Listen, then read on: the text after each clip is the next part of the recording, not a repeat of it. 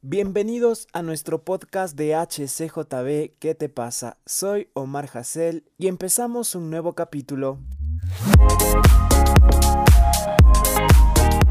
¿Alguna vez te has puesto a pensar cómo es abrir una nueva iglesia o una iglesia hija, los desafíos, los problemas que pueden pasar? Todo eso vamos a escucharlo hoy en ¿Qué te pasa?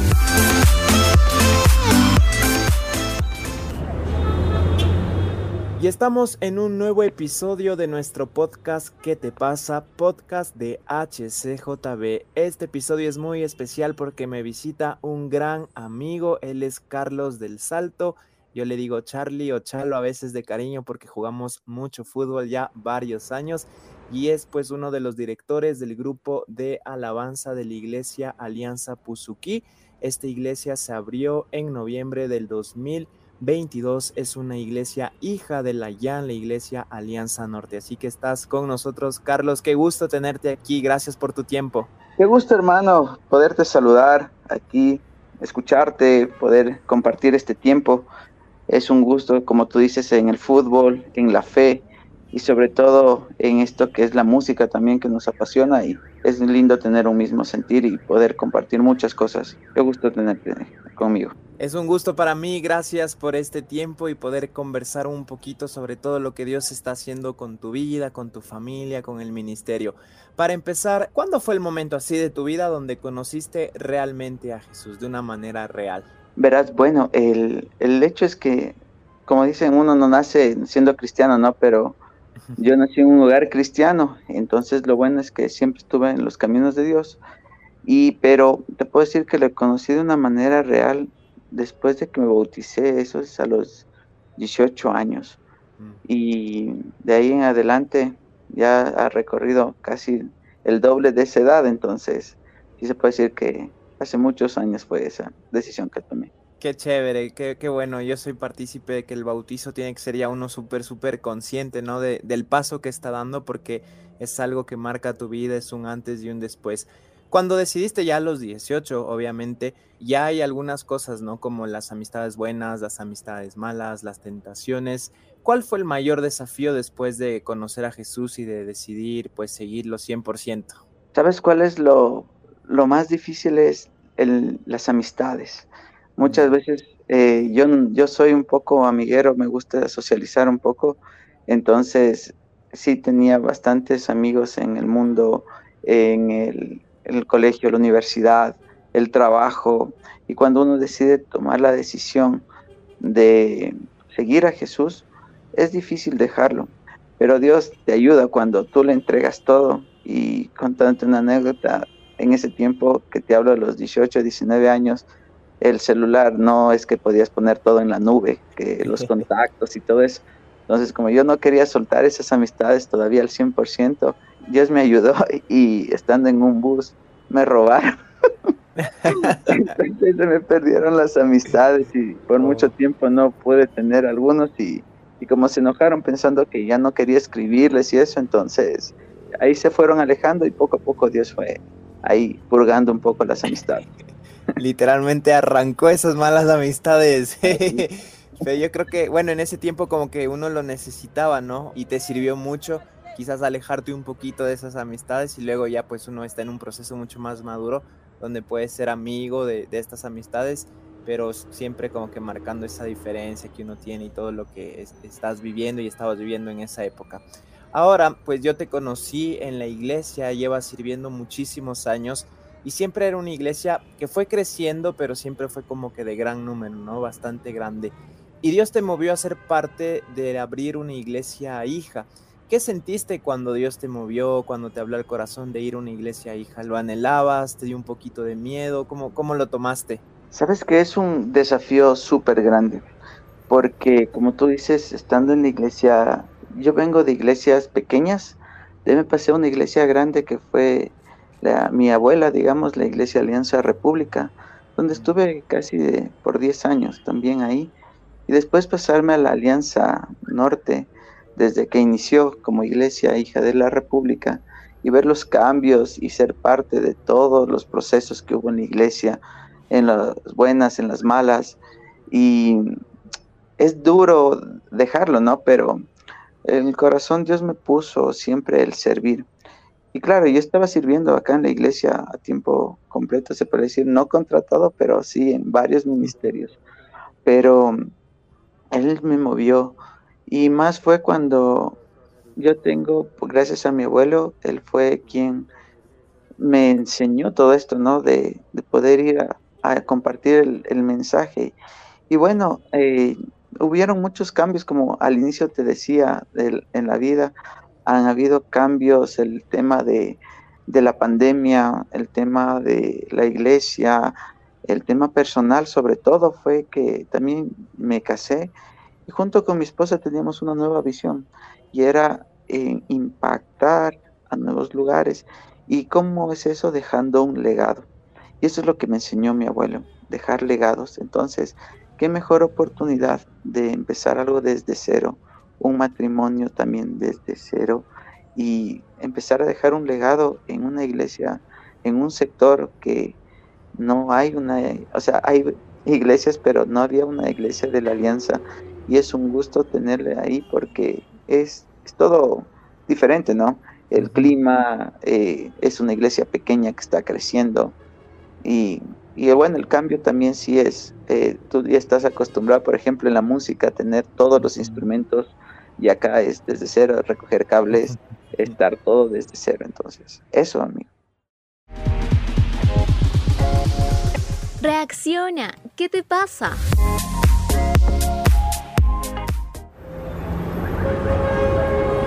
Y amigo, ¿te asustó ese cambio con tu esposa? El hecho de ir a un lugar nuevo, como tú dices, empezar de cero, por decirlo así, poniendo ladrillo tras ladrillo cada domingo, los desafíos que se venían, quizás eh, las experiencias que tenías en una iglesia y de repente aquí eran totalmente distinto. ¿Te asustó el cambio o siempre como que te sentiste tranquilo de lo que estaba pasando? Bueno, es la segunda iglesia que puedo participar desde cero, ¿no? Eh, en la Alianza Norte. Pero bueno, ahí era mucho más joven. Eh, en cambio estoy un poco más adulto y se puede decir que todo empezó diferente.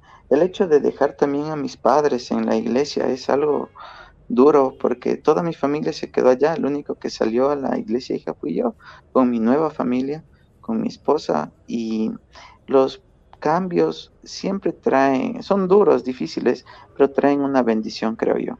Y la bendición ha sido que hemos visto a gente nueva, gente que tal vez necesitaban de, si tú no venías, claro, Dios va a usar a otras personas, pero Dios me quiso usar en este sentido junto con mi esposa para poder impartir eh, la palabra con nuestro mensaje de testimonio y hacer muchas cosas nuevas, como tú dices, poner ladrillo, ladrillo, limpieza y comenzar los ministerios desde, desde cero. No hay nada tan satisfactorio que ver cómo la gente del sector va eh, escuchando la música, dice, ¿qué estará pasando aquí? escuchan por los parlantes y se acercan y es, y, y es lindo ver que salimos como 90 personas de la iglesia y aproximadamente ya son 200 que estamos entre, en el culto, más o menos. Entonces sí es lindo ver gente que es del sector, gente que dice es lo que necesitábamos, algo fresco, algo nuevo, con un mensaje de salvación. Entonces, eso es lo que te puedo decir. Y eso es algo muy especial lo que tú nos cuentas porque se ve que pues impactas, ¿no? El barrio, impactas a los vecinos, la gente que está ahí, porque es la primera que pasa por ahí, escucha y, y de repente un día llega por ahí y, vas tocando el corazón de las personas. Estamos hablando con Carlos del Salto, parte de la iglesia Alianza Puzuki, conversando un poquito de la experiencia de abrir una iglesia hija en equipo, de ser parte de este equipo y, todos los desafíos que esto conlleva aquí en ¿Qué te pasa? de HCJB. Dentro de, del abrir una iglesia hija, ¿Qué problemas tienen las iglesias hijas? Y, y, cómo no desanimarse si al principio no pasan las cosas como uno planea, si la gente no llega como uno planea, bueno, ahora sí nos has dicho este crecimiento, gracias a Dios, pero los primeros domingos que quizás se invitaban, qué sé yo, a algún vecino de por ahí y nunca llegaba, ¿cómo no desanimarse por estos problemas que puede tener una iglesia hija? Bueno, eh, hay varios factores que uno puede experimentar cuando tiene una iglesia hija. Uno de ellos es eh, cuando no tienes un grupo de personas que van con un mismo propósito. Es fundamental para evitar cualquier tipo de problemas que todo el grupo que sale de la iglesia madre esté con un mismo objetivo, un mismo sentir, que estamos dejando a la madre, pero para seguir haciendo obra.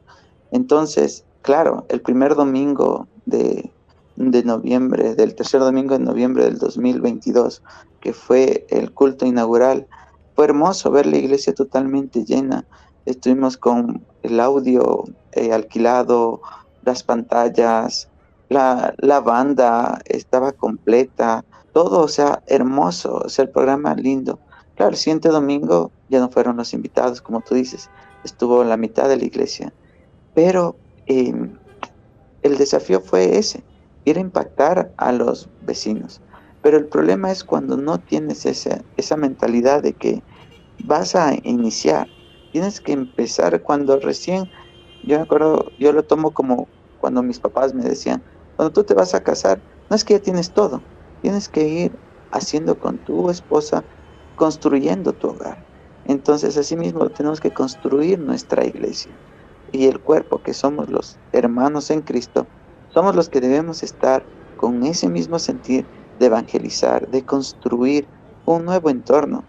Ese entorno de, donde Dios nos puso en ese lugar fue para llevar esa luz y como dice la, iglesia, eh, apasionados por Dios y su obra. Es nuestro eslogan. Entonces, con esa pasión tenemos que transmitir a la gente. Sin esa pasión, ese es el problema, se apagan las iglesias y se quedan acostumbrados con, los, con la gente que ya es la común, la que salió y no va a crecer. No digo que debe crecer solo en número, sino también debe crecer espiritualmente. De vez en cuando necesitamos que alguien nos diga qué te pasa. ¿Qué te pasa? Podcast de HCJB. Todos los jueves, nuevo episodio.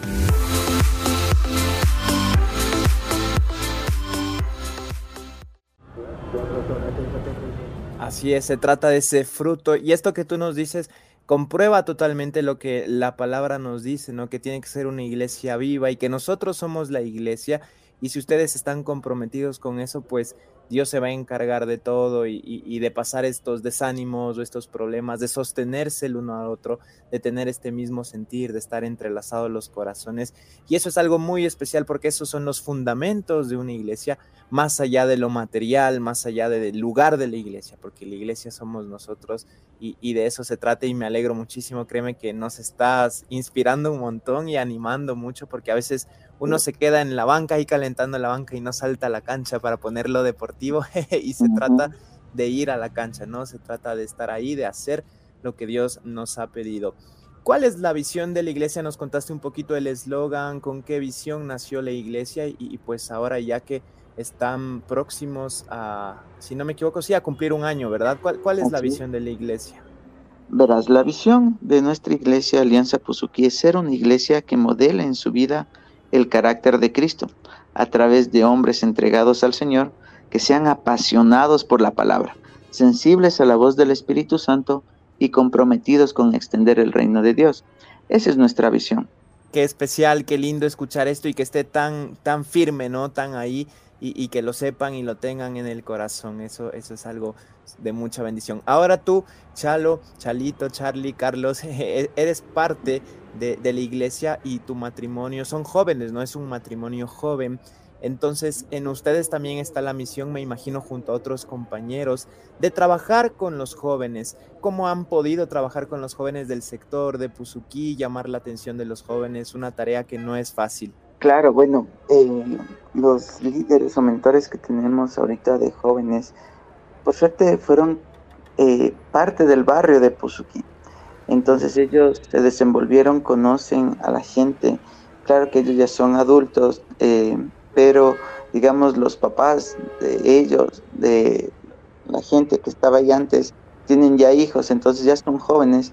Hemos salido a, a decir, a entregar flyers, a hacer campañas de evangelización en el sector, en el barrio, diciendo que estamos en la iglesia, invitándoles a tomar un chocolate caliente, haciendo un concierto, haciendo vigilias de jóvenes, trayendo a, gente conocida para que vean que estar con Dios no es algo extraño, algo aislado, sino estar con Dios siendo joven es la mejor decisión y que cuando uno tiene una guía, alguien que le acompaña, va a salir de a flote todo. Entonces, yo creo que un joven es lo que hemos estado nosotros proyectando y es la visión que también tiene el pastor de que la iglesia esté fundamentada porque haya gente joven, gente fresca, que podamos cuidar las bases para que cuando crezcan tengamos esa seguridad de que es una iglesia sana. No va a ser una iglesia perfecta,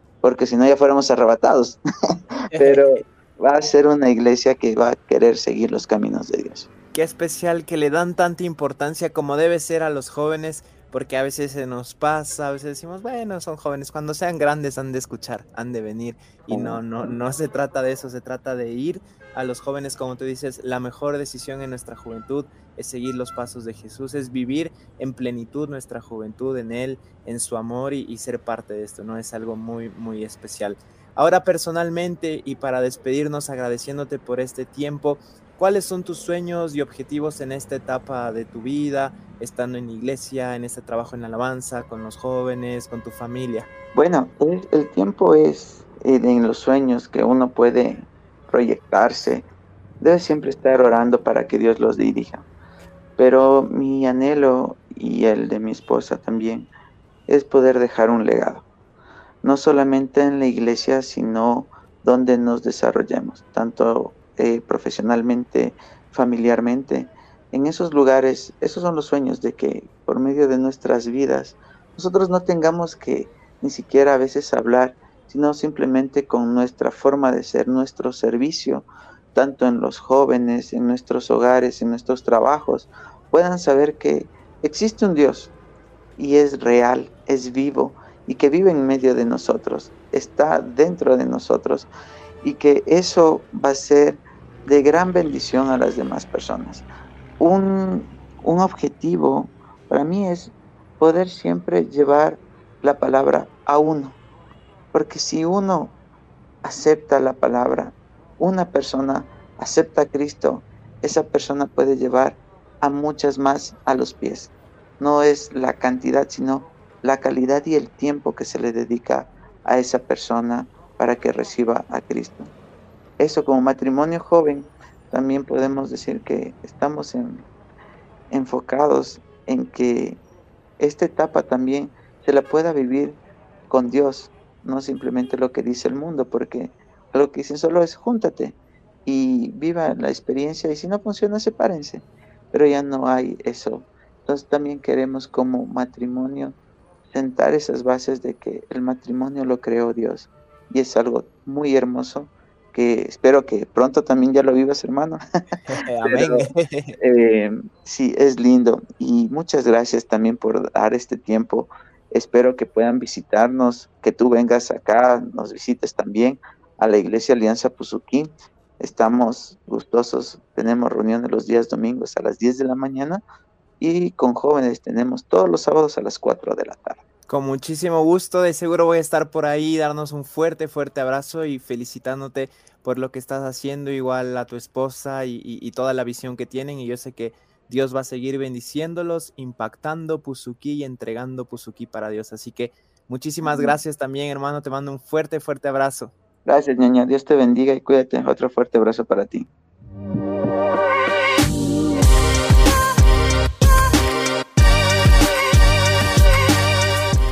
Gracias por acompañarnos en este nuevo capítulo de ¿Qué te pasa? Cada vez somos más. Recuerda que puedes compartirlo con tus amigos o familiares. Cada episodio está disponible en nuestra app HCJB o en tu plataforma digital favorita. Los espero en un nuevo episodio de ¿Qué te pasa?